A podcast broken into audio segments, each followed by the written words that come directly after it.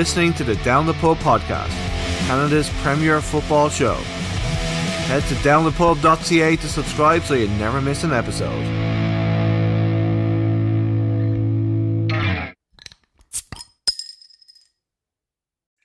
So, uh, welcome to this episode of the Down the Pub podcast. We are honoured to be joined by returning guest, uh, former Wanderer, now uh, York 9 defender, Matt Arnone. Welcome back to the show, man.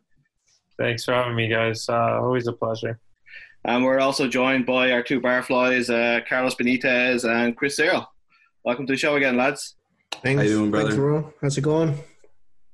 Good, good. On, so, uh, first of all, lads, come on, let's get the energy going here. What the fuck's the story? Yeah, well, no. it's like it's, a long weekend, you know. Yeah, I know. Yeah, Jesus Christ, fucking hell. It's okay. All right, so uh, I, will just speed that bit up a bit so we all sound like we're pumped to go. Uh, so, the first question I have, Matt, is uh, how are pre- uh, preparations going for the Island Games?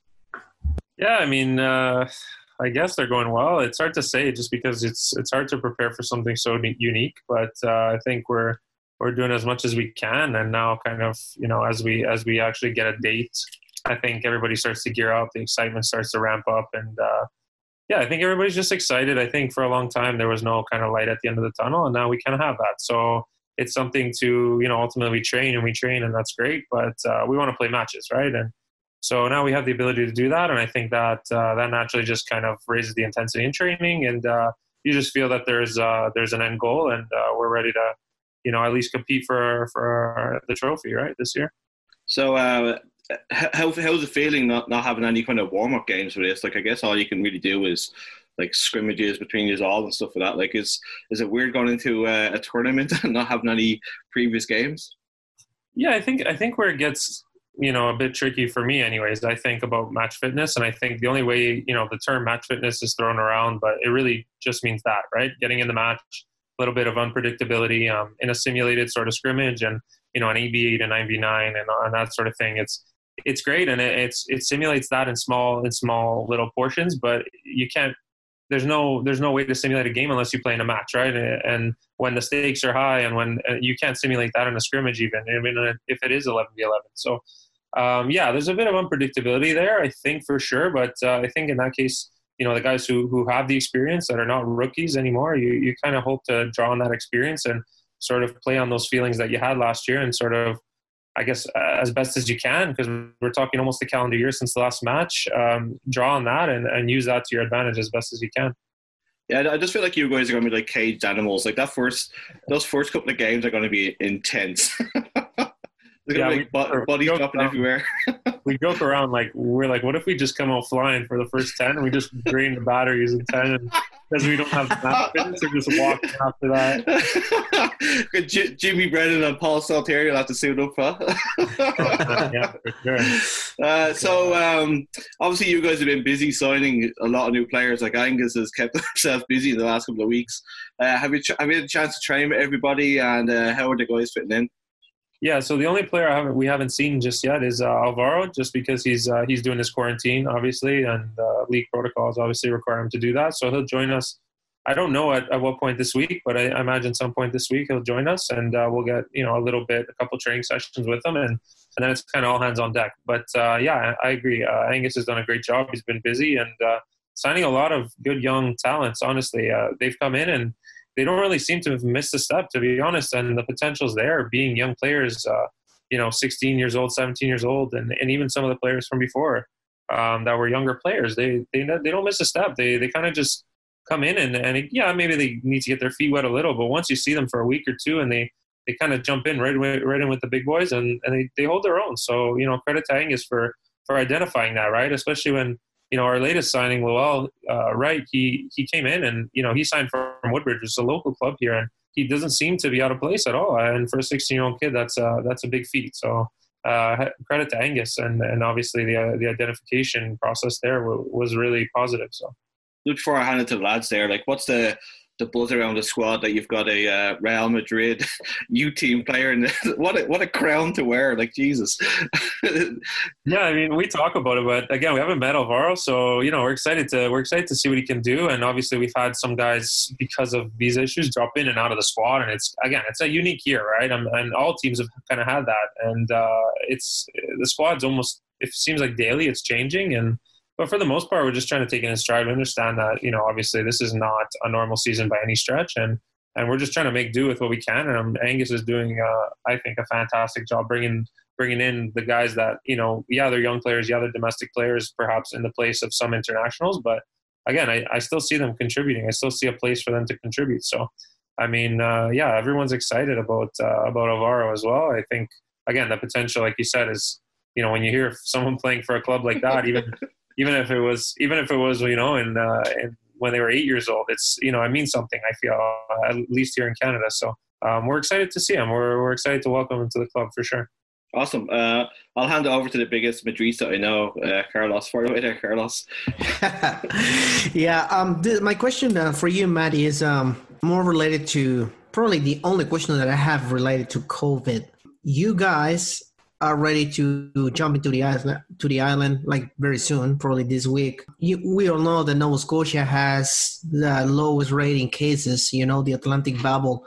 Um, how motivational is that for you guys as a squad? Like coming to kind of like not a safe place, but kind of like low rate. It, it, it has been discussions between you guys.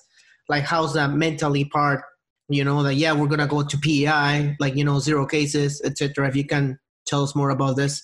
Yeah, for sure. I think uh, I can only speak mostly from a personal perspective, but mm-hmm. yeah, like you said, safe is a good word, right? I mean, the cases are, are are sort of under control here in Toronto, and it's one of the more you know, let's call it a hotbed per se, but you know, it was a hotbed at times. Now we've kind of come under control, and then even more so out east. So, you know, personally, I can say that I think the the club's done the club, the league rather, has done a great job. I think I feel safe personally to go into this bubble and and you know they haven't really given us much detail on the on the bubble on the protocol but again you've seen it in other leagues and and i feel personally that if they can manage that in florida then we should be more than fine uh, doing it in prince edward island where the cases are essentially non-existent. So i mean anywhere to be honest out east i would have probably felt safe but uh, even more so in a place where I think, if I'm not mistaken, they've had a handful of cases throughout this whole pandemic. So, um, how are things going in, in the new squad? Like, are you guys like fully shaped? I don't want to get into details because you know every team has its own strategy. But right. how how you feel about the squad like this year? You know.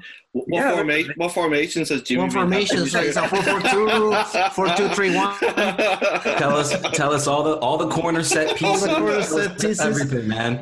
I don't think I'd last very long. I got to stay away from that one. But uh, no, uh, listen, the squad. I think, uh, as everybody kind of predicted, uh, once you saw the offseason moves uh, pre-COVID, let's say, mm-hmm. everyone was excited about it, and I think everyone is excited about it now inside the club and inside the closed doors. We we're excited to put this product together because on paper it looks it looks quite good. So obviously the complexion of it has changed quite a bit because of again you know the visa issues and sort of borders closing and that kind of limiting our internationals. But uh, with the domestic players that we have, you know we could, in my opinion, we could field a, a squad of only domestic players and it would be able to compete uh, with the rest of the with the rest of the league. So I think that's great for Canadians. I think that's great for us as a club, and it and it also just speaks, you know, on the whole, it speaks great to Canadian talent. And again, we just want to put it together and and finally have something to play for. So I think, yeah, I think like you said, everyone's excited because they see the potential, right? So, so four, two, three, one, it is. okay. and uh, one last one before I pass it to Chris, though. How you feel about Yorkie? Because the last time you were yeah, in the pub we didn't ask you that, and I asked this question to every your. I just, I just want to have one one minute of silence, you know. Just yeah, I don't. I don't, I don't too. But we can have the moment of silence for sure. I'm kidding. Go for it, Chris. I was getting ready to do the moment of silence, man. Jesus. We could do it at um, the end. We can edit it in post, I guess. I wish I had a beer. I could just pour it to the curb for uh, for Yorkie. You know. we should have a moment of silence for the you were just talking about on paper, you guys being strong. Um, how do you guys deal with that pressure with less time to prepare, with a shorter season, with every game meaning more? how have you guys been kind of adjusting to that pressure in training without giving us too much info?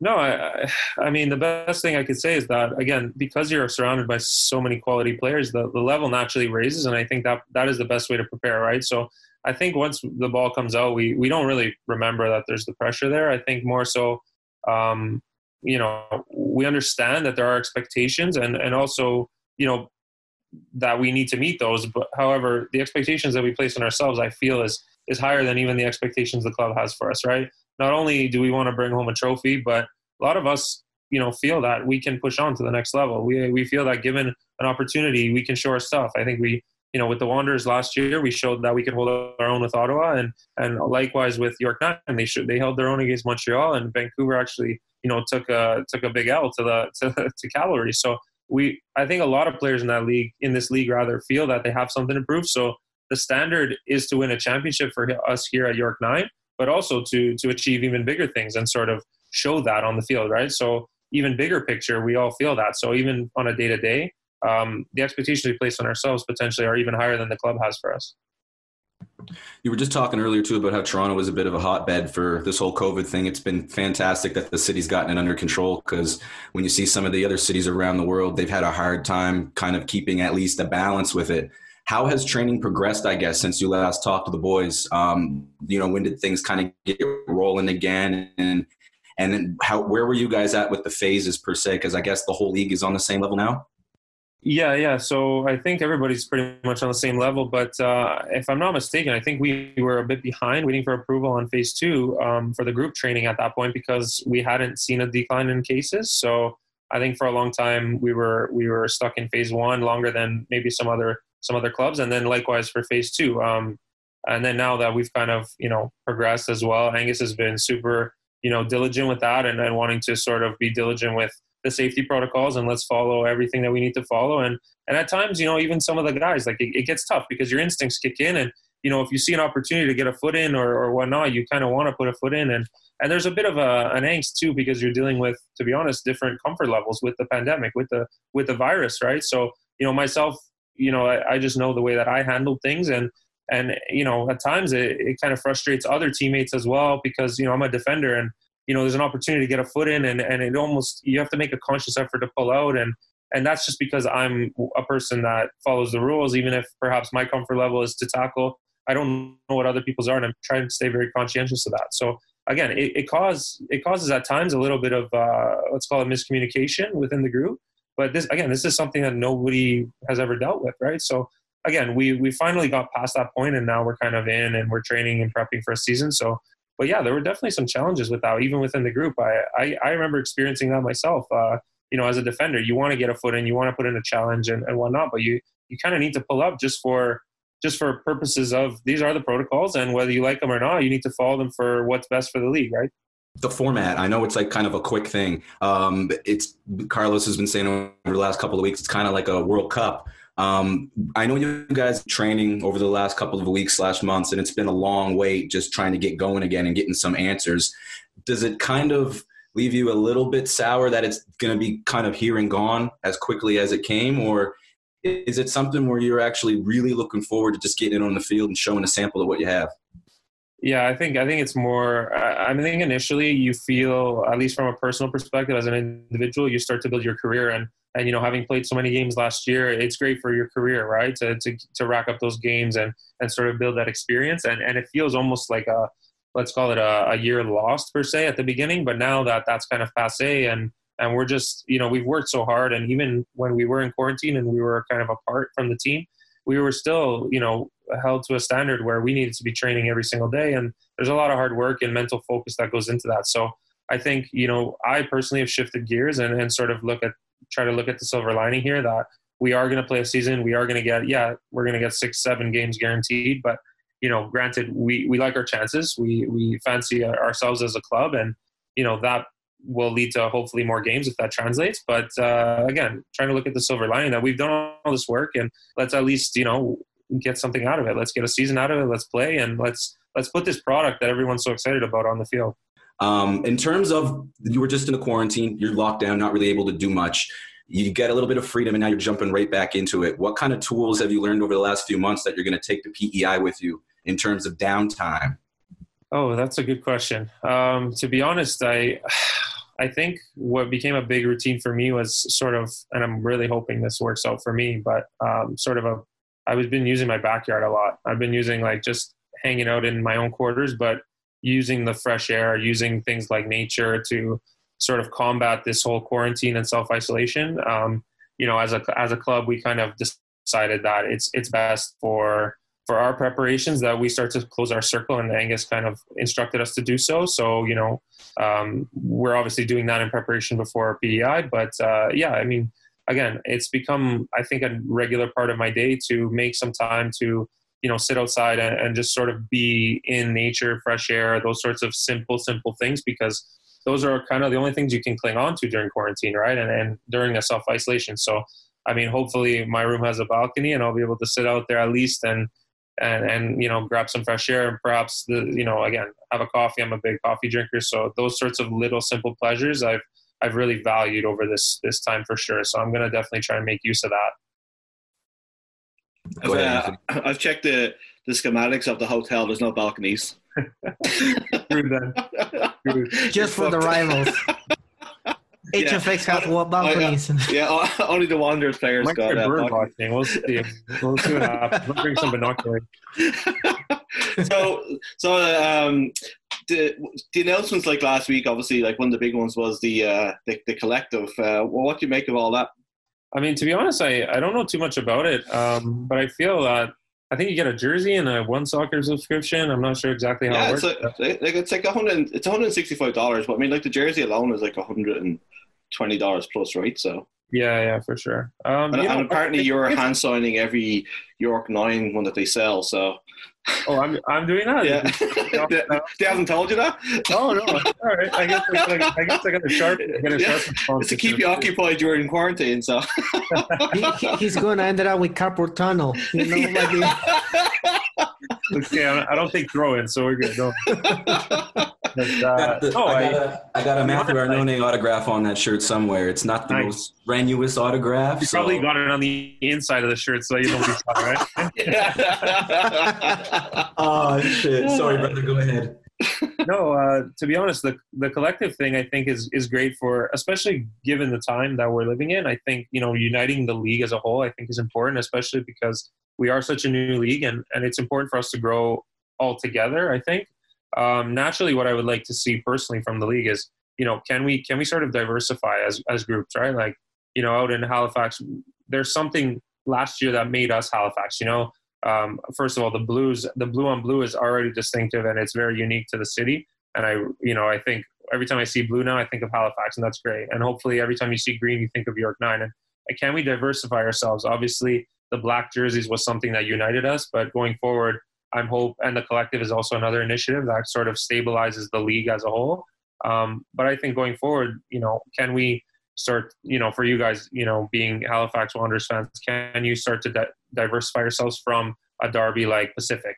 Can we, for example, you know, start to separate from Forge where we kind of have those supporters group rivalries, we kind of have those sort of things that you see in Europe that are, you know, part of the part of the the lore of the game, right? That we've seen for so many years, and and to be honest, as a player, it, you know, it makes a derby a derby, right? When I, you know, being a Lazio fan, I watch, you know, Roma Lazio. I, I see those fans. I see, and almost you almost need a villain for the story, right? It's it's similar to that. So, I mean, that's something again. Hopefully, that will come in years, and then the league starts to progress in that way. But uh, I think for now, the collective is a it's a great initiative to sort of bring the league together, especially when we are kind of divided as well, and we're kind of you know being told to distance physically and, and you know those sorts of things. So I think it's a I think it's a cool initiative and it has a little bit of a, of a conceptual tone to it as well, which I kind of like.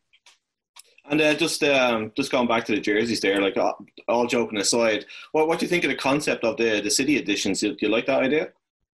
Yeah, I think again, I think it's something that you know makes us unique. I personally, I, I the color scheme itself, I think, you know, having all black jerseys for every team, I again, uh, if I was choosing a jersey, perhaps I wouldn't do that. But I understand where it's coming from. I like the city edition, given the given the year as well. I, I think something simple suffices. Um, but again, I think I, I, also really liked you know playing in Wanderers in the Wanderers blue, the dark blue, as well as the light blue. So, I you know for me, uh, you know having everyone have the same color kits is you know, necess- the Wanderers, for example, don't have black in their colors. York Nine do, and for that reason, I think it works well for York Nine, for Valour, for you know even Ottawa. But it's not necessarily a Wanderers color. So I would, you know, I personally I would have liked to see you know you guys don the same colors as last year, perhaps in a different way. But I mean, it is what it is. We're we're looking at the silver linings. I really think the concepts for the home jerseys, all of them are fantastic. So let's uh let's let's use the home kits how's that yeah there, there wasn't like there, that's the thing like there wasn't any standout ugly ones was there on the hot, like you know like they're all pretty all pretty tight i think macron did a really good job on it um and it's kind of weird to think that it's like Derek and those guys who are designing them. that scares now, me. Now that you say that, I think when Ottawa's released, they like people used to say were saying that Ottawa's jersey was the worst. If I think about it off the top of my head now, the home kits. So yeah, you're right. But, but I, I, like I like Ottawa. I just what I what I don't like is just all the all the teams are wearing like white shorts and Ottawa's wearing like blue. It's not fair. it's not fair there's, there's so many little things that piss Carlos off. It's funny, you know. It's like it's the little things in life that just get to him. But uh, hear what he says about me after this. oh man, you don't want you don't want to no, know. it's okay. we, we, all agree that that that Mark, Matthew Hernandez supports uh, ultras, so he wants to see ultras in the Premier League yeah, uh, I like that. I support that. You don't no, know what he, you don't know what he, you don't want to hear what he said when you moved to York away from Halifax, man. It was bad. Uh, so, so obviously we follow you on social media, and uh, you started a new program called Mindframe. Uh, can you just tell us a little bit about like what it is, when it's going to start up, and where, where did the idea come from?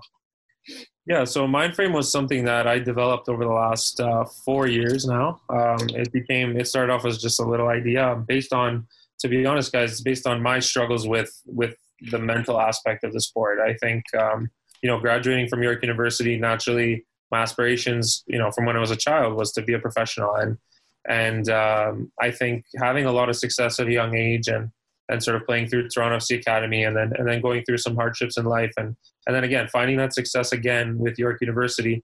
Um, it, it, almost felt that uh, I, I could make that jump right away, and, and it obviously didn't happen in that way. And and I struggled with a lot of that. I didn't have a lot of tools to equip myself with those disappointments and with those struggles of consistency and and sort of thing where you know uh, you know in talking to pretty much anybody that has seen me at a grassroots level, the ability was never there, uh, was always there rather, um, but it was always inconsistent. We weren't sure what we were going to get out of Matthew, and and that's kind of you know where I lacked and and kind of held me back. So um, naturally, in, in, the kind of person that I am, I, I spent the last four years researching, you know, what I can do because on a physical side. I, have explored all the options. On a technical side, I've, I've explored all the options. What can I do next? So naturally led me to the mental side of the game. A lot of research was done and, and sort of even anecdotally on myself uh, and, and exploring techniques and, and what works and, and what doesn't. And, and naturally led me to, you know, Halifax and having a great season there and sort of finding that consistency. And, and that to me was the, let's call it the, the knockout punch for me to say, I need to do this. I need to expose other athletes to this. And primarily, I always think to myself, if I knew what I knew now, I think we all say that in life. If I knew what I knew now, back then, I would be much better off. So I think there's a need for this for youth athletes, and Mindframe was born basically out, out of that necessity for for my own career. And uh, basically, all it is is it's it's a program. It's a ten week program where we we we expose our athletes to techniques to combat the stresses of being being an athlete in in the real world. So that comes with not just performance, but that comes with how do we combat things like support systems? How do we combat things like goal setting appropriately? And you know it, it's it's all foundationed around call it a mindful perspective to life. So you know the ability to detach and, and like you guys said you follow me on social media so you'll know i preach a lot of that. I preach you know can we detach? We're not just athletes we're also people. And so that person first mentality is something that we preach at mindframe and and we want to teach to athletes that are at an impressionable age.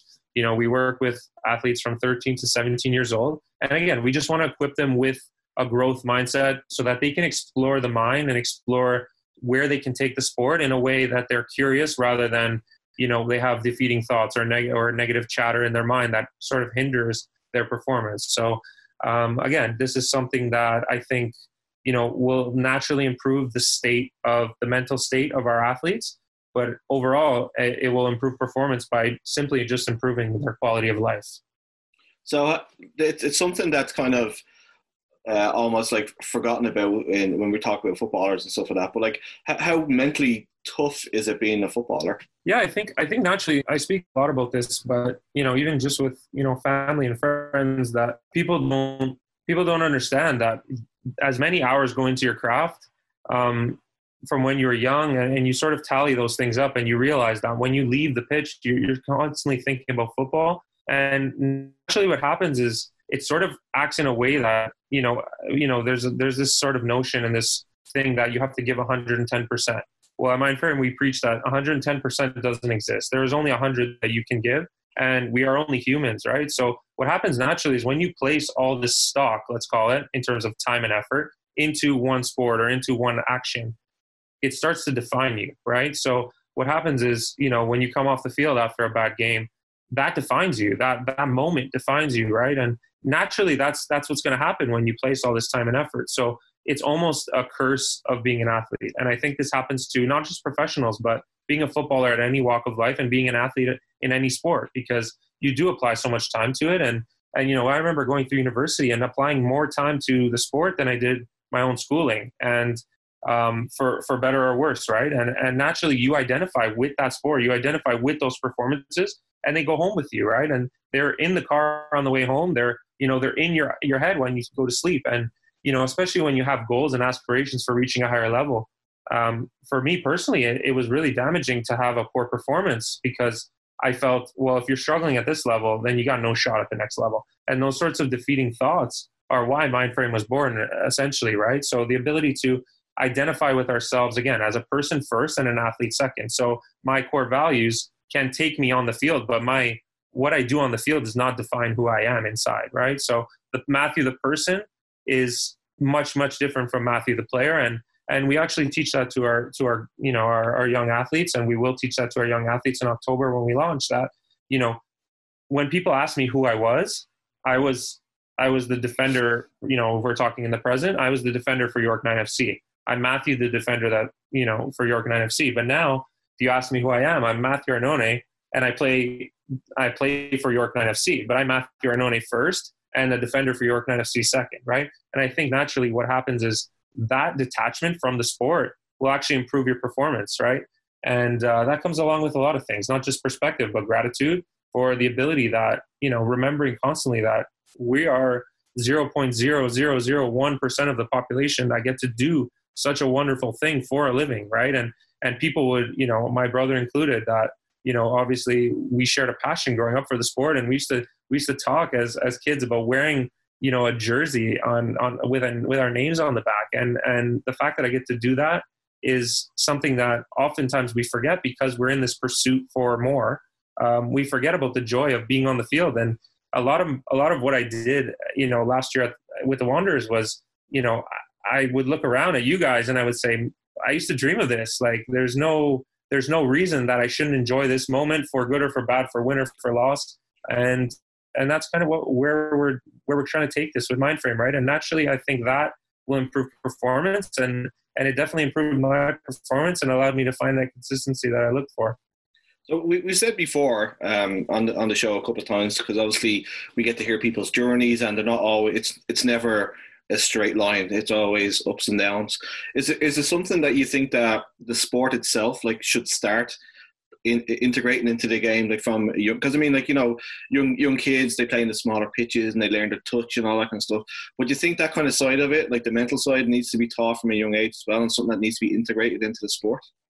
Yeah, of course, and and that's you know, again, we're doing this at a level where the kids are at an age where they start to build aspiration, right, and they start to identify.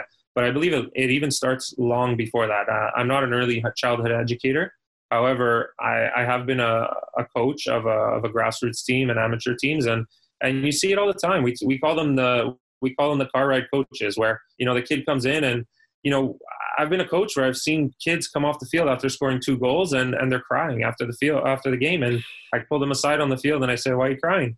And what's wrong? You played great. And they said, "Well, my my dad said he'd give me fifty dollars if I scored three. what? And um, this is these are the sorts of damaging things that that we're dealing with right and and it's not for any there's no maliciousness in that but educating, like you said, educating at a young age, not just the not just the kids, but the parents, right? I think at a young age you're a blank canvas. I think you absolutely are a blank canvas, and I think it's up to you know parents, and I you know I hope to be one one day, and I want to give my kid only nourishment and only only the ability to fly, right? And they have wings, and you're supposed to let them fly, and and for again no no reason other than ignorance, um, these parents have, have sort of started these kids off on a wrong foot where they start to self defeat themselves from ages of you know they have a negative a negative mindset from when they're eight years old right? And they're putting unrealistic goals on their kids and and sort of taking them to the places where they don't need to feel performance anxiety at eight years old right? So um, again it's it's a normal thing at an age where you start to build aspirations and then the sort of fear of failure creeps in and that's why mindframe is is there to help combat those things however uh, at a young age. I, I, again, an early childhood ed- educator could easily take take uh, you know I think personally a, a program like Mindframe and tailor it to parents. To be honest, I think because they are just a product of their environment. They they don't really at that age do anything other than observe their environment and, and follow suit. So yes, I the short answer is yes, absolutely. Yeah, like I mean, like I was lucky enough that most of the the people that I played for when I was a kid, like always, the main thing was always get out and enjoy yourself. It was never like take it too serious and all that kind of stuff. Um, that sounds absolutely horrible that you're trying to give your kid 50 dollars for scoring a hat trick. You know, um, I feel like that this project is really great, and congrats uh, to to your project, Matthew, because I feel like I wish that we had that back home. Like when I'm from, and Juan Diego can tell you that like at such a young age like players struggle so much with formation mental formation so you know you could have the talent but you, you need also the psychological part and this is more related to my question for you it, um, what do you think about sports psychology and how fundamental it is as a as a you explained as a, as a, such as a young age but as an adult too what do you think uh, how important is the role of the sports psychologist in a club? No, absolutely. I think you know, hopefully, as the CPL grows, we can we can sort of afford you know to bring in experts in this field because I think it's it's absolutely imperative. Uh, to be honest, uh, you know, ranging from Italy to Halifax to York Nine, being in the locker room, to be honest, and this is only something that I became aware of because of sort of the the trial and error that I, I had placed on myself. I was my own lab rat for for Mindframe, mm-hmm. right? So um, and I found that obviously I found success in that. But you know what happens with that sort of awareness is you start to become empathetic of, of what is going on in the in the minds of others, and you can almost see that in their body language. You can almost see that in sort of the way that they speak and the connotations that they have. So even at you know I'm a big proponent of not only do you need to develop yourself as an athlete, but there's there's a, a sport aspect, there's a physical aspect, and there's a mental aspect, and you need to apply energy into all of those areas, right? It's no different than in life. You know, you have your work and you apply mental energy into that and you need to cultivate that garden. But likewise, you need to cultivate the garden of your family just because you've had kids and you still need to cultivate that relationship with your wife, with your children, and continue to grow. So I think at an, at an adult level and, and in the professional ranks, personally, I, I personally see a lot of athletes that never took time to or were never actually aware that they have identities outside of football, right? All their friends are from football. All of everything they do is they talk football, they talk about their careers, they talk about where they've been, where they want to go, and there's no ability to detach from that. And naturally what happens is if you, you know, you it's it's almost like going to the to the blackjack table and putting it all on, you know, putting it all in one hand. Because if it goes great, then you're flying. You're flying high. It's fantastic. But what happens if you naturally give it your all and you fall short, which which will happen to all of us at some point? we're all told go until we're told no, right? So uh, this is something that how do you bounce back from that? And if you don't have that ability to draw back on your on your personal and and sort of you know, guys, I, I can tell you honestly, I've been told no more, a lot more times than I've been told yes. And you know where the, where I draw the ability to bounce back is I know who I am as a person. I know my core values, and that doesn't take breaks, right? It's similar to on the field. And my ability, perhaps, or my technical ability, may let me down, but one thing that will never let me down is my effort and that's something that I can control, and that's something that we preach, right? We want to control those controllables, but first, to do those things, you have to become aware of them, and in order to do that, we actually need to unlearn the behaviors that we've, you know, when you get to a professional rank and you see, you know, people struggling with things because personally they, you know, if I'm being a, a sort of clinician here, which I don't like to be in past judgment often, if we're not aware of things, then we can't correct them, right? So oftentimes I chalk it up to ignorance and the inability to be aware. So if we can make even professionals aware of these things, then their ability to correct their own behaviors and their ability to also find improvement improves, right? So rather than sort of correcting behavior, I like to say we unlearn those negative behaviors or those things that can be a detriment to us as people rather than athletes, right? So we work towards that. And, and yes, you're absolutely right. It, it, the ability to have a sports psychologist there to work on these sorts of things is is for me it's paramount i think this is this is the ground level i think once you have an athlete you can take an athlete and solely through his mental ability you'll be able to get more out of their training session.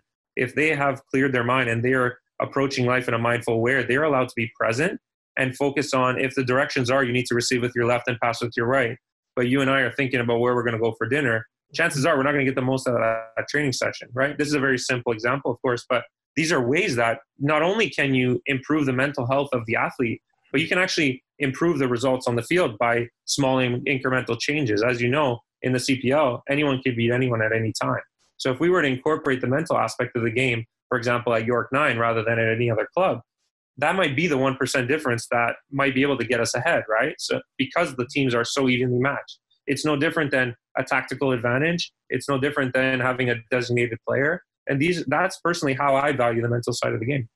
So now that you're in York and let's pretend in scenario that you you have a teammate that is struggling in the mental aspect, you know, he needs some motivation. And um, do you like feel like now all this research that you have done can help you you know and make you feel like a, you know you feel a better person by helping each other always?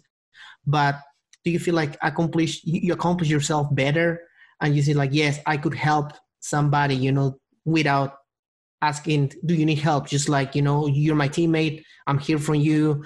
Do you think that mindset will help you to like preach that mantra to your like teammates without knowing them you know yeah no uh, i mean to be honest i i remember doing it in in ways that in back in halifax i remember you know with with the odd player that perhaps is working into their squad or or mm-hmm. is you know obviously i i progressed very quickly after i you know after i arrived and i sort of took in my role right away and then kind of didn't look back but there are players that obviously for that reason took the, took to the wayside to make way for myself or to make way for other players and players come back you know and there's always somebody to help i find in the team there's always mm-hmm. somebody that you know being personally the way i consider myself and some of the guys i return you know and speaking to them having them recognize me as a leader in not the way of yelling and screaming and sort of conducting things but just by action and just by and just by sort of finessing my way into a situation depending on what that person needs i feel that because i i have that awareness i feel anyways the compulsion even in me as a person to want to help them and and sort of I feel equipped to do so based on you know my experiences with the situation and understanding you know perhaps this might work for this person or this might work for that person and and sort of delivering that in a way where I personally don't want to feel like an educator to them. We are mm-hmm. equals, we're teammates and I think that has made me a better athlete. I think um, personally, I think not only what you do on the field individually, but your ability to affect the group and your role. You mm-hmm. know, yeah, exactly right, and and the ability to positively reinforce perhaps a teammate that was struggling, or even a teammate that perhaps you didn't get along with, or or you know things have gone. At the end of the day, because you have that that feeling of yourself and you were able to self reflect, you understand that when those situations arise, you know what they look like in other players, and your ability to uplift that player is is ultimately what makes you a leader and ultimately for me what raises the level of the group as well right? And and perhaps you know at mindframe again these are just going back to sort of the the recurring themes is that you know i personally preach that we one day are going to take an athlete and allow them to stop a bad performance from becoming a nightmare and allow a good performance to become a great one. So that's kind of what we want to do. And and hopefully with you know the, again naturally you can't take the you can only take the horse to the water and if they don't want to drink they don't want to drink. But hopefully with everyone having an open mind we're able to uplift each other as athletes right? Rather than tear each other down and and almost you know if you see a guy going through a rut or you see a guy make a, a critical mistake which i have done even with the wanderers you know hopefully someone will take me by the by the arm and say you know what? It happens. Again we're humans. These things are going to happen.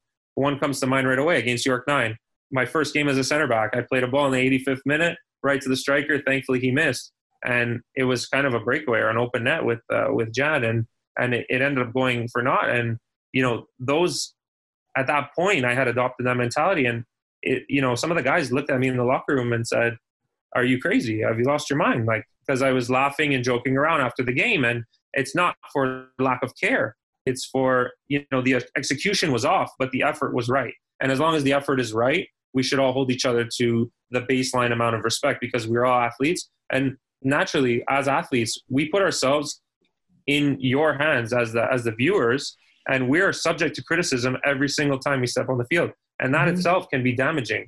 So, I mean, naturally, you know, if we can apply these principles and these techniques, we can actually uplift each other, and that's just not myself. I, I hope to do that for whomever needs me at York Nine. I hope to be a leader in that way.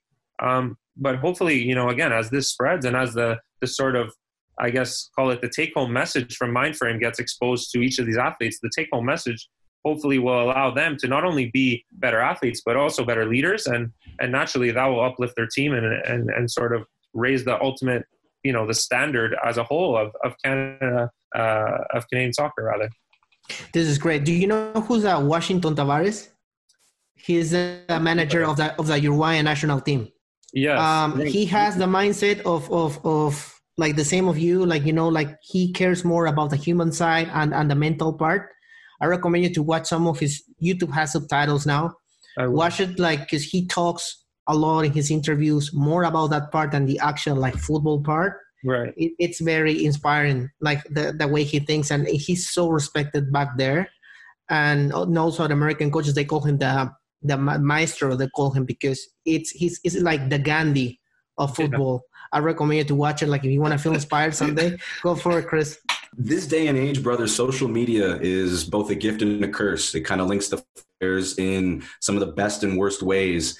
When you were starting Mindframe, how much of that became kind of a part of your strategy going forward? And have you talked to players over the last, I guess, since the program started um, to get some of their experiences with social media? And I guess a third part of that question is how do you talk to kids about that?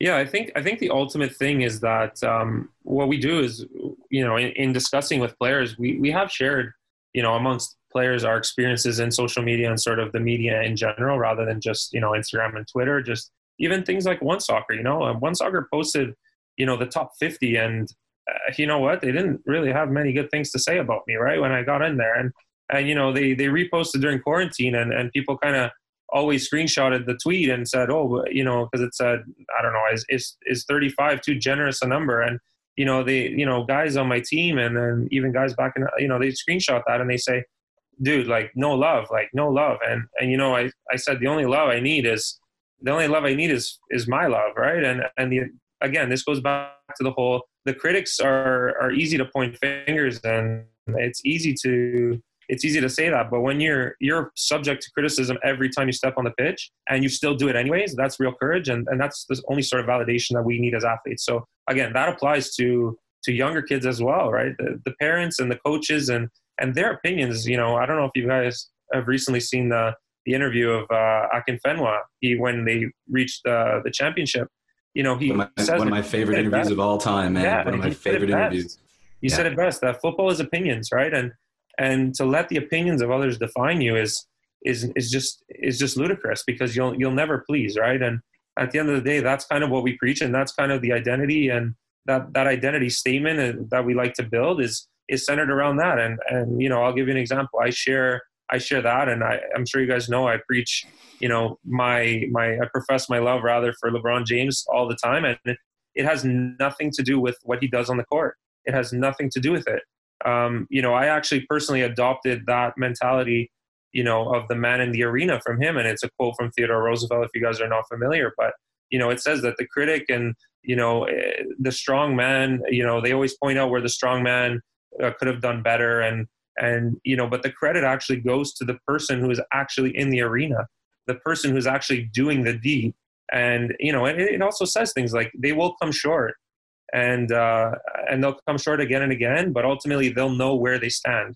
And I think that is an ultimate um, sort of for me. They're words to live by. For me, there it's an ultimate quote for me that I I think about all the time. I, I got it right here. You know, I know, you know, I got it written right here on my bedside. Like I wrote it down so that I look at it every time I go to bed. And you know, again, not why I wear number 23 has nothing to do with what LeBron has accomplished on the court, but rather that you know he preaches that he's more than an athlete, and he preaches that you know these are the things, right? And that guy's got critics. You know, that guy's got haters, and and the reality is, you know, a guy like that hears it a lot worse than I get it. So, you know, the ability to use that quote in order to block that out is is so powerful for him that I personally res- it resonated with me and it identified, you know, with me. So, um, you know, that's kind of that's kind of what we preach at Mindframe. And and again, this goes back to the social media question that you had. Sorry, I went off on a bit of a tangent, but it uh, it applies directly because you know, again, social media is a bunch of critics, right? And that, at the end of the day, you you i like to say personally as an athlete i have short-term memory for the things that i do wrong and, and i have long-term memory for the love that i get and you know guys like you is why i have so much time for social media and there are so many good people and there are so many people that uplift you and naturally there always will be someone that tells you you came up short or or whatnot and that happens and that's part of the game. You take the good with the bad but ultimately you know again you're you're chasing that happiness right? You're chasing that happiness and what that happiness is to you if you have it you know distinctly defined in your mind um, you know ultimately should bring you happiness and that end goal is what ultimately propels you through right? So i always say to the kids and and you know we're doing a pilot right now um, the first thing i said to them is that if you're if you're aspiring to be a professional but you're not enjoying the journey then you might as well get out now because every single day is part of the journey and once you reach the cpl you're going to want to go to europe and once you get to europe you're going to want to play for the national team and, and there's always going to be a new finish line for you. And if you're constantly have your head down and you never take a peek up, then you're never going to enjoy it, and, and the career is going to bypass you. So whether you're the president of the United States, you're the prime minister of Canada, you fly in a, a spaceship, or you play professional sports, if you don't love it, then you're doing it wrong favorite things that you were talking about when you were like the, the development of mindframe um, you mentioned that eces are extremely important i come from a childcare background myself it was my first job and I did it for like five years. And um, my my mom was the reason I did it, and my brother followed in both of our footsteps. And he's currently in ECE. And when you were describing the program at the very beginning, over and over in my head, my brother popped into my head because I was just like, this would be absolutely perfect for him. Obviously, once the season's done and you're rested and relaxed, how are you going to kind of strategically get to ECEs, get into the schools? How are you going to try to figure a way to bridge that gap? And have you already talked to, to early childhood educators? Because um, we're talking about a time, not to get all political and stuff, where, you know, they were talking about defunding the police. And one of the things I always said is if you're going to do that, some of that money should go to early childhood educators because some of the best first responders in the world are people who deal with children. So um, I have to give you credit, A, and B, what's the strategy to make that connection work?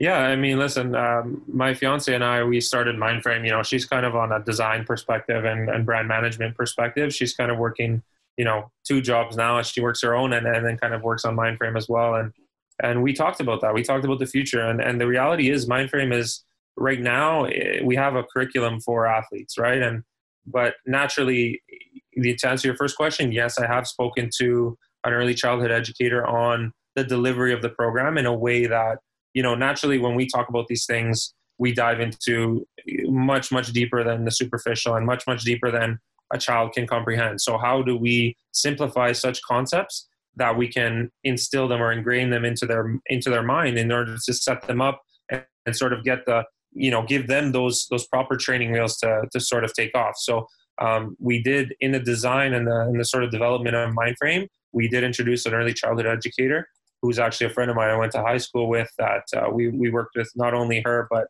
also another friend of ours that, that ended up in the same field.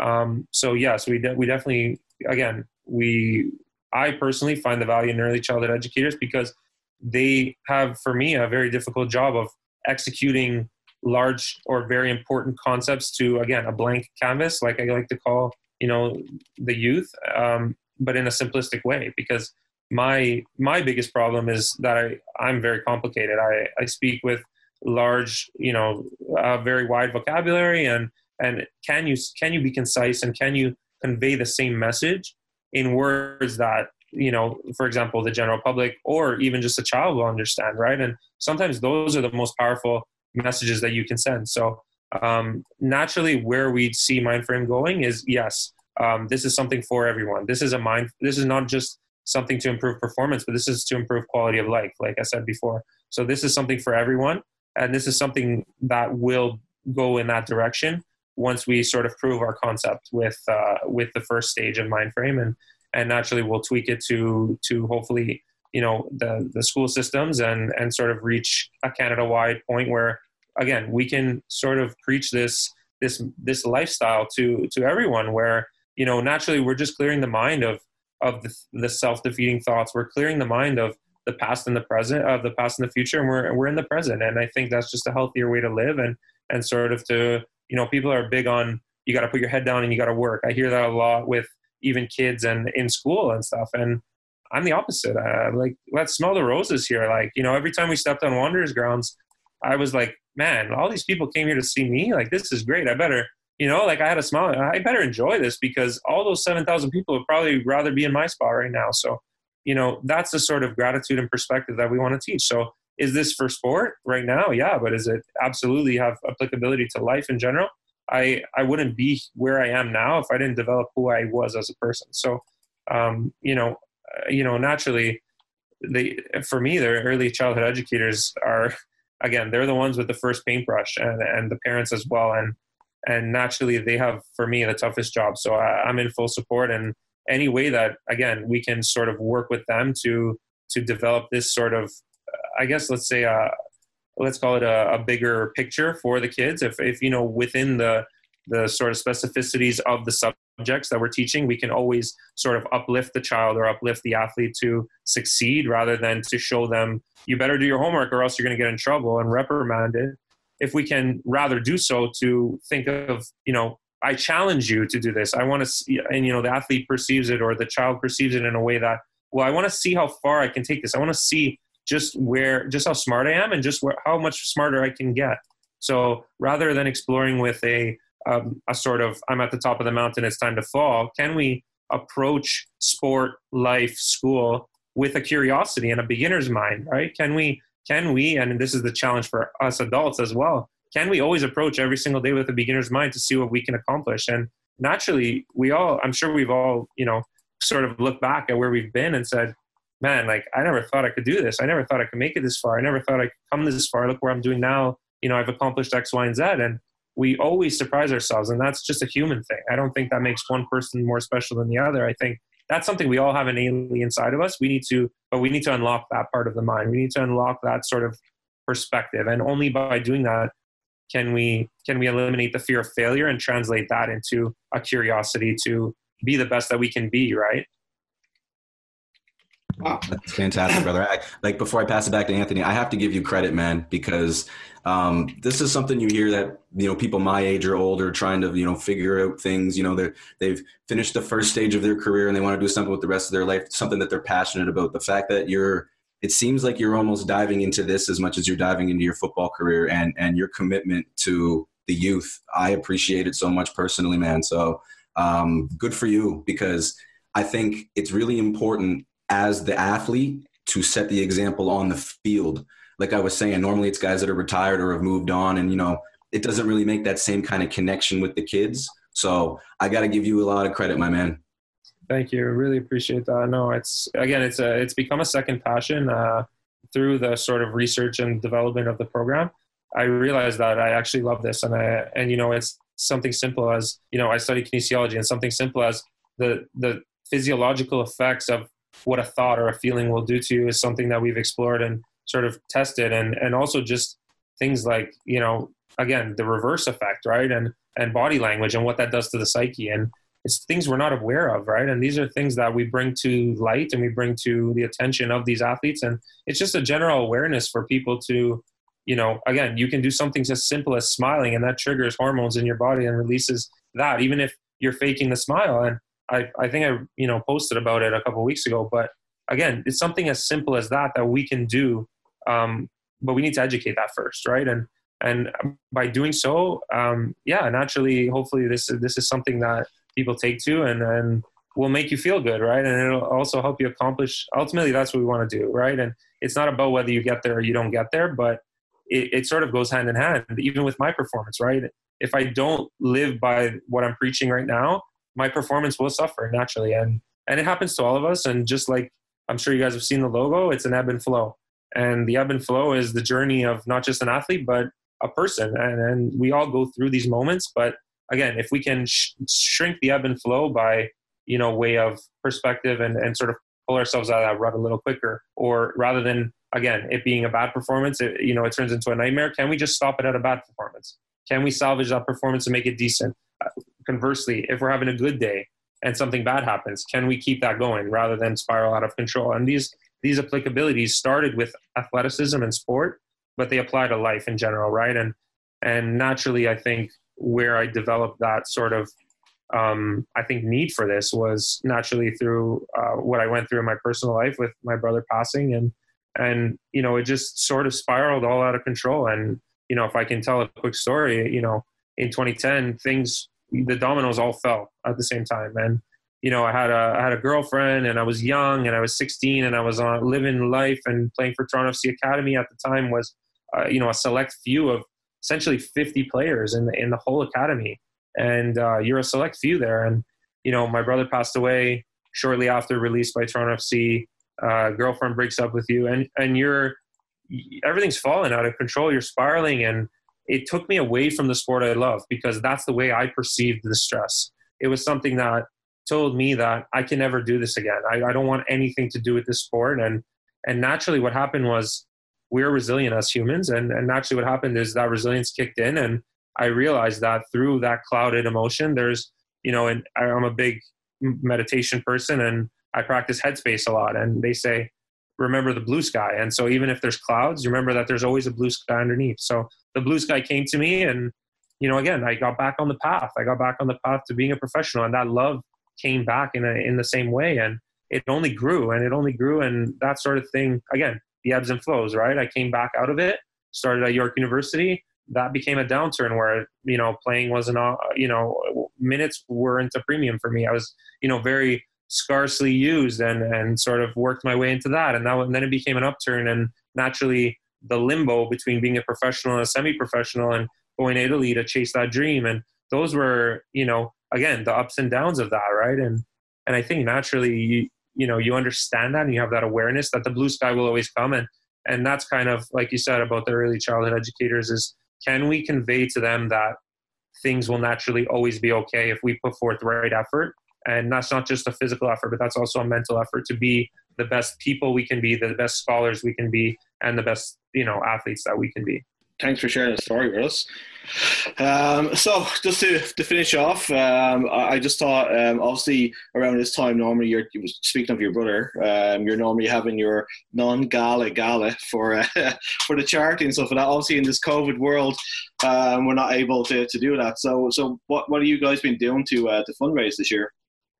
So this year we we actually started a virtual fundraising campaign last week, and um, basically, again, like you said, it's it's something that gathers three, four, five hundred people at times, and obviously, given you know what we're going through with this pandemic, it's it's we knew from a long time ago that this would likely not be able to work, and then we needed to find a way to again give back. I think the whole the whole philosophy behind Jason's Wish was we need to make the best of an unfortunate circumstance, and it's a way also for my family to heal and and also to prevent you know a family from going through this, right? And, and just because there's a pandemic, it doesn't mean that people don't need care, and and and that's what we want to do, right? And and naturally, we took a long time to brainstorm, and in a way that we can, uh, in a way that we can sort of execute and, and sort of give the same feel to our regulars, to our newcomers, and and sort of keep our community together. And naturally, we we started a virtual fundraising campaign where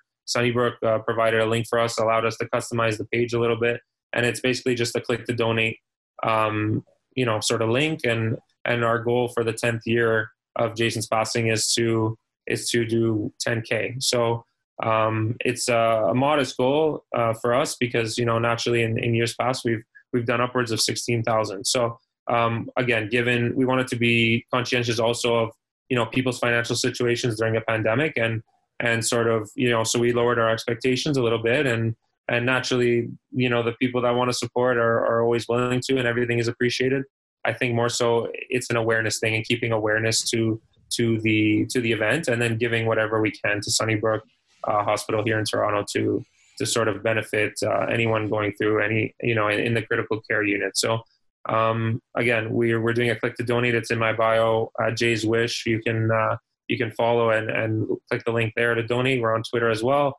I'm retweeting everything um, and we're just kind of keeping our listeners and our, our sort of followers engaged um, hopefully by you know showing them because it's the 10 year we've sort of started the, this memory lane sort of campaign where we're going to take you guys year after year uh, through the development of the of the fundraiser and what it's become.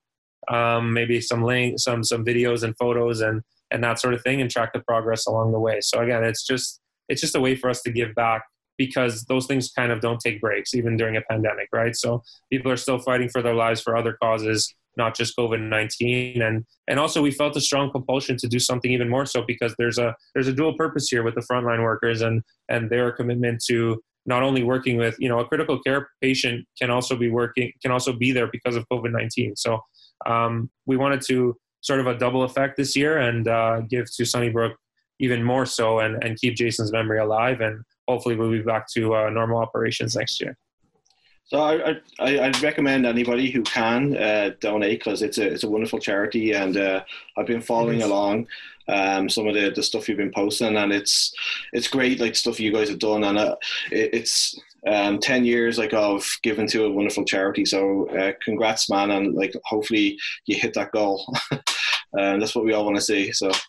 Yeah, we're doing a we're we might be doing a little giveaway here. I got something prepared for uh, York Nine's been super supportive of it as well, so we might be doing a little giveaway for everyone who donated. So I saw you guys I saw you guys got your entry in there before as an early bird. So we uh, we have a little giveaway here. I don't know if you'll wear it, but you might hang it up. I'll try.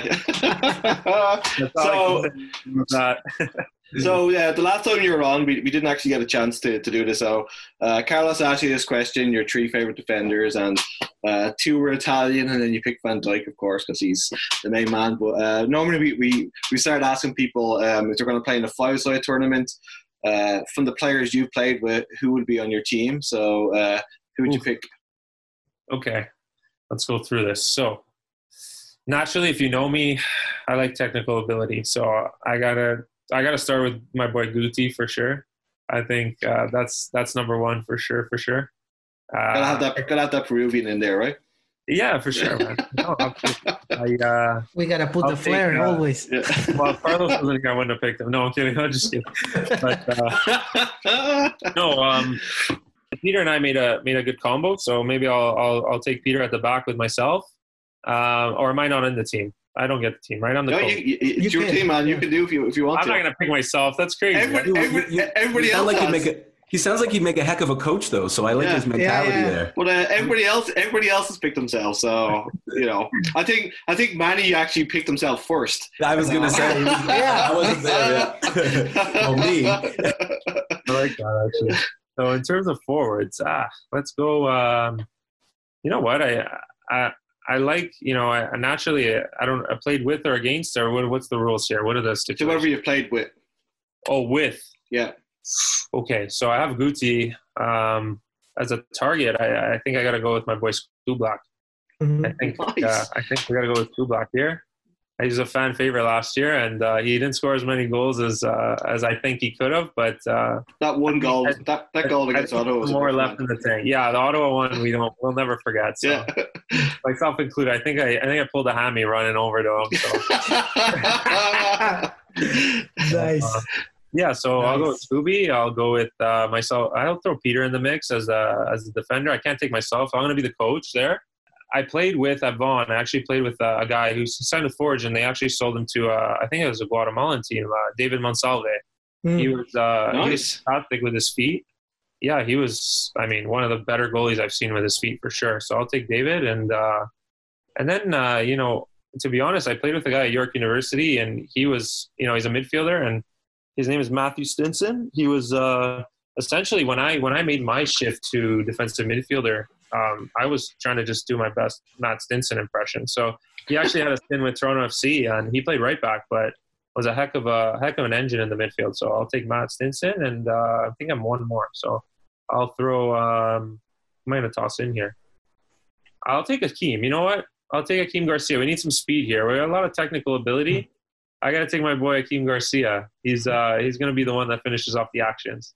Nice. I, I, like I like that you picked uh, pretty much a Wanderers team. But uh, I'd, imagine, I'd imagine Christian or Jan are going to be pretty pissed at you. yeah, actually, a little mad at me, but uh, you know, all good. As long as I got Guti in there, because you know. Yeah, he's your boy, right? Guti's my boy, man. Yeah, he's, uh, he's doing well. He's uh, we talk pretty often, and uh, yeah, I think he's just. Uh, I think we clicked so well. We are just similar, very similar in terms of personalities. He, you know, he, he doesn't. You know, obviously he can't speak the language as well as I can, but getting him talking and and and that sort of thing, we see the game very well, very similarly, and we see also life very similarly. So it's for me, it's it's amazing that football, you know, takes you around the world, yes, but it also brings the world to you in a, in a way that you know Guti came and in a short time because I didn't even you know do preseason with the Wanderers. I, I came and yeah. you, you, know we played the first match two days later and off we go. But you know in six months, let's call it, you know I feel that I, have made a lifelong friend. So you know it's it's an it's a very special thing and and same with same with Ox. You know like we we still talk to this day and Alex as well and you know, again, Peter as well. Like these are things that you know, you got a guy from Germany, a guy from Peru. You know, I came from Italy to come back home. I, I left the Canadian soccer scene and then made my way back, and it all comes full circle. And it's just a wonderful experience, I think, as in general. And I think, you know, I'm just enjoying it that much more when you find those good people, right? And it's good to. Uh uh, as you said, like kind of sit back and think of it that, that way too, right?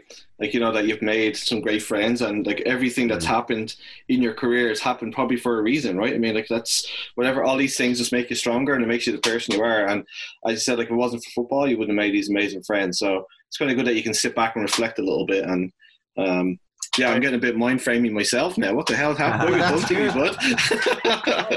right. Uh, I say at the end, I say you know, if it ends tomorrow, it's it's been I've I, am in the bonus right now, as, as I like to say. I'm playing with house money because you know the friends that I've taken, you know, the experiences that I've had, they've they've all shaped me into the person I am today. And and naturally, if it ends tomorrow, it, has been fun, and that's kind of the approach I take to it. And you know, every day I get to lace up and, and go even to training and do something that I don't know. They run us to the ground, whatever. I, at the end of it, I hope I hope I try to find that that sort of perspective to be able to smile and say, yeah, but this is what you do. So, you know, it's not so bad and, and enjoy it because again, it's a career that your body tells you when to stop probably before your mind will or, or before your heart wants to, right? So enjoy every moment of it. And, uh, and yeah, that's, that's basically the way I live my life. And I'm sure you see that in, in, you know, in the, on the field as well. I, I hope anyways, that's what I try to convey. I can tell you that uh, as I'm sitting on the bus on my way to my office job, I, I hate all of you. the fact that you get to go and play football and I get to go and sit in the fucking office. So you'll always, you can always take that positivity with you, man. Sometimes hate love, right? yeah, exactly. Like, uh, I'm just looking at the table now and I see the Lazio was four plays. How does it feel not beating Atalanta for that third place? Listen, I think uh, again, I you're a Lazio fan, right? This thing put uh, this thing put a big roadblock in our in our season. Yeah, no, it's it's amazing because we were we were flying before you know the sort of pandemic hit and and it just we lost all steam. And not only that it's you know I, I was like you know what? Maybe we lost a game or two. And I said but you know we still play a good brand of football that I, I personally enjoyed. And that kind of went out the window as well I found during the matches. And it, you know it, it had a really big effect on on Lazio and and for example, you see teams like Atalanta prepared in a way that they didn't lose a stride. If anything, they picked up steam from this break, and mm-hmm. you know they always you know played entertaining football, but they really they were. I was almost scared, you know, and, and talking to you know friends who are you know Juventini and like they support Juventus and Milan, and every time mm-hmm. Atalanta came, everyone was you know sort of shitting their pants, and it's like you know it's it's amazing also to sort of take that and sort of think about the parity that that even this tournament provides, right? You're you know, we talk about a game that's worth essentially four games, right? We play 28, mm-hmm. now we're only playing seven. So every game's worth four, and you could be gone in two or three losses. And, you know, and, and if you start off slow, you may never catch up and, and those sorts of things. So the parity of that plus a pandemic is this is essentially, a, for me, it's a wild card tournament. I, I don't inter- know what to expect. It, it's interesting because last season you guys were showing hints. You guys were seven or six. I don't know, remember in the table, but you guys were showing hints. And watch out for Hellas Verona next season because they're, yeah. they're, they're, they're, doing interesting things. So including a rebrand, which yeah. I heard at oh, your really? possibility. So yeah, any team that has a Felipe Sacido on there, I think that's how you pronounce his name. It doesn't deserve to win anything, to be honest. Anthony, Anthony, I think you missed that reference. Did I? Rebra- yeah. They're doing a rebranding. Did that fly under the radar? Uh, not for me. Not for me either. I, I Anthony missed a good Yorkie joke. I can't believe that. Sorry. I'm sorry. I was uh, miles away.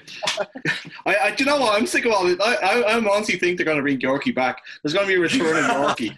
I, no, I, I, I, I, honestly think it's going to it's going to happen. That this it's a whole big ploy to get people to, to miss him, and if they, you know, they haven't. I think I might put him in the next contract if I re-sign here. That you know, let's, here, Yorkie cannot be here, guys. Let's have a minute of silence. Oh yeah, I forgot. All right. you can't even. Can't I can't. I can't fucking do it. Fuck that guy. Oh, I, I, said something about the rebounds because I saw an article today. that Angus was talking about a potential rebound, so I didn't want to. Oh, I read it. I read yeah. it an hour ago, so I was like, all right, we don't have to cut that out. I think that's allowed. I, it's allowed. I would. Uh, I would. I would be like if I bought the jersey now and then they rebranded, I'd be pissed. You know what I mean? If I bought that fucking awful away but jersey, you're not gonna win it in a Jason's Wish contest because you donated to Jason's Wish. That wouldn't be too bad. Uh, yeah, so that one's coming to Chris Anthony is what it is. Is that like the booby prize or something? no, you better stop that noise. Oh, yeah, that's, that's, the, that's the consolation prize. Yeah. Oh, okay. a, Yor- a Yorkie plush or something like that, you know. Man. So, um, so before we let you go, man, thanks so much for hanging out with us. It's it's been awesome, like listening to where everything has come from. It's it, has been great. Um, so. Uh, so yeah, so um, what's this competition you're you're talking about? How can well, Carlos win one of those jerseys? I'll tell you guys about it because you guys get the inside scoop. Why not? It's fine. Hmm. Um, we're doing uh, we're doing a giveaway. So for Jason's wish, anyone who's donated will be entered to uh, to win. In order to encourage, obviously, um, mm-hmm. donations. Uh, there's five prizes. One of them being uh, signed Arnone jersey for anyone who needs toilet paper. And, uh,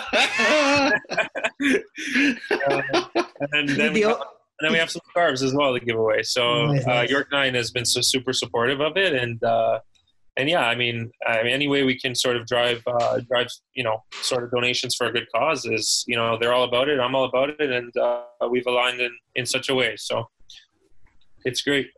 Yeah, so we'll we'll, we'll share that around once you kind of yep. announce the details. Um, you should have it that it's like it's signed by the player of your choice because you know I wouldn't want an Arnone jersey. You know what I mean? It's like I, am joking. Uh, probably not best for a pandemic, but it'll, it'll be extreme form. oh man, that'd be so. Awful. Uh, a, a Marlins jersey that's game one. oh my fuck! I don't think anybody wants to win that one. oh man, that's a terrible uh, time to joke. Terrible. I know, I know. Oh. There we go. He got a another one for you, another one for Yorkie.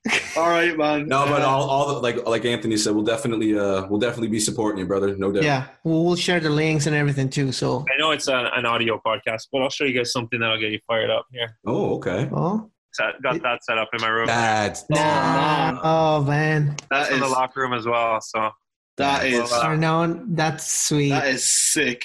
That's sick, that's sick, something I look at every morning, and you know, again, put myself in the right mind frame, right? So that's kind of me practicing what I preach. So that's something that, again, that's for me. That that gives me chills every morning I wake up, and yeah, that's kind of you know that's that's what. So so I'm gonna screenshot that part of the video, and then I'm gonna use that as the kind of the the little tag for the for the podcast and say he wishes he was still here. hey, I'm gonna tag Angus in the post. Angus is up for some banter. Angus, Angus and Brennan. See my stuff. Oh, oh my God! By the way, the, who, gonna wrote, be like two weeks. The, oh, sorry, sorry. Who, who runs the, uh, the the Twitter account? For York. Oh, guy Rob, he's uh, he, he's fantastic. The thing he did the other day when he mocked up good. all the jerseys was fucking amazing, man. It's God like level. that was fucking like, awesome. Yeah, what a man. Did that to sort of even the playing field, but the one someone put up one with the the one that Chris showed us with yeah. the apps you can't beat that. That's class. Yes. I said I was joking with these guys. I said, you know what? I like the concept, and here's why. I would buy a Halifax Peninsula shirt that's done up just like that jersey. I would. I oh, don't Oh, know why. I, I definitely would not. I'd buy I the know, I'd buy the. Theodore tugboat one though. That was pretty fucking yeah, that was pretty good. you know what? You, they probably would have sold more. They'd fucking Yorkie on the front of it, man. To be honest you. That'll probably sell sell sell like coffee, man. Honestly. Uh, Matt, thank you so much for hanging out again, man. Yes, Um, brother. Appreciate you, good, man. good luck. At, good luck in the tournament. Um, not that much good luck, I suppose, but you know enough to get you to the final. That's about it. Uh, and if you if you hear any noise in the hotels like riots, it's probably gonna be us sneaking in PI. So just don't don't take it personally, you know. I'll, I'll, I'll string you guys down a coffee if I thanks, man. And uh, here's hoping that you have a balcony in your hotel. All right, man. Take care. Th- Thank you so much. I really appreciate it. Thanks, guys. Have a good one. Thanks, Matthew. You've been listening to the Down the Pub podcast, recorded in Halifax, Nova Scotia. Head to downthepub.ca to subscribe so you never miss an episode. Until next time, cheers.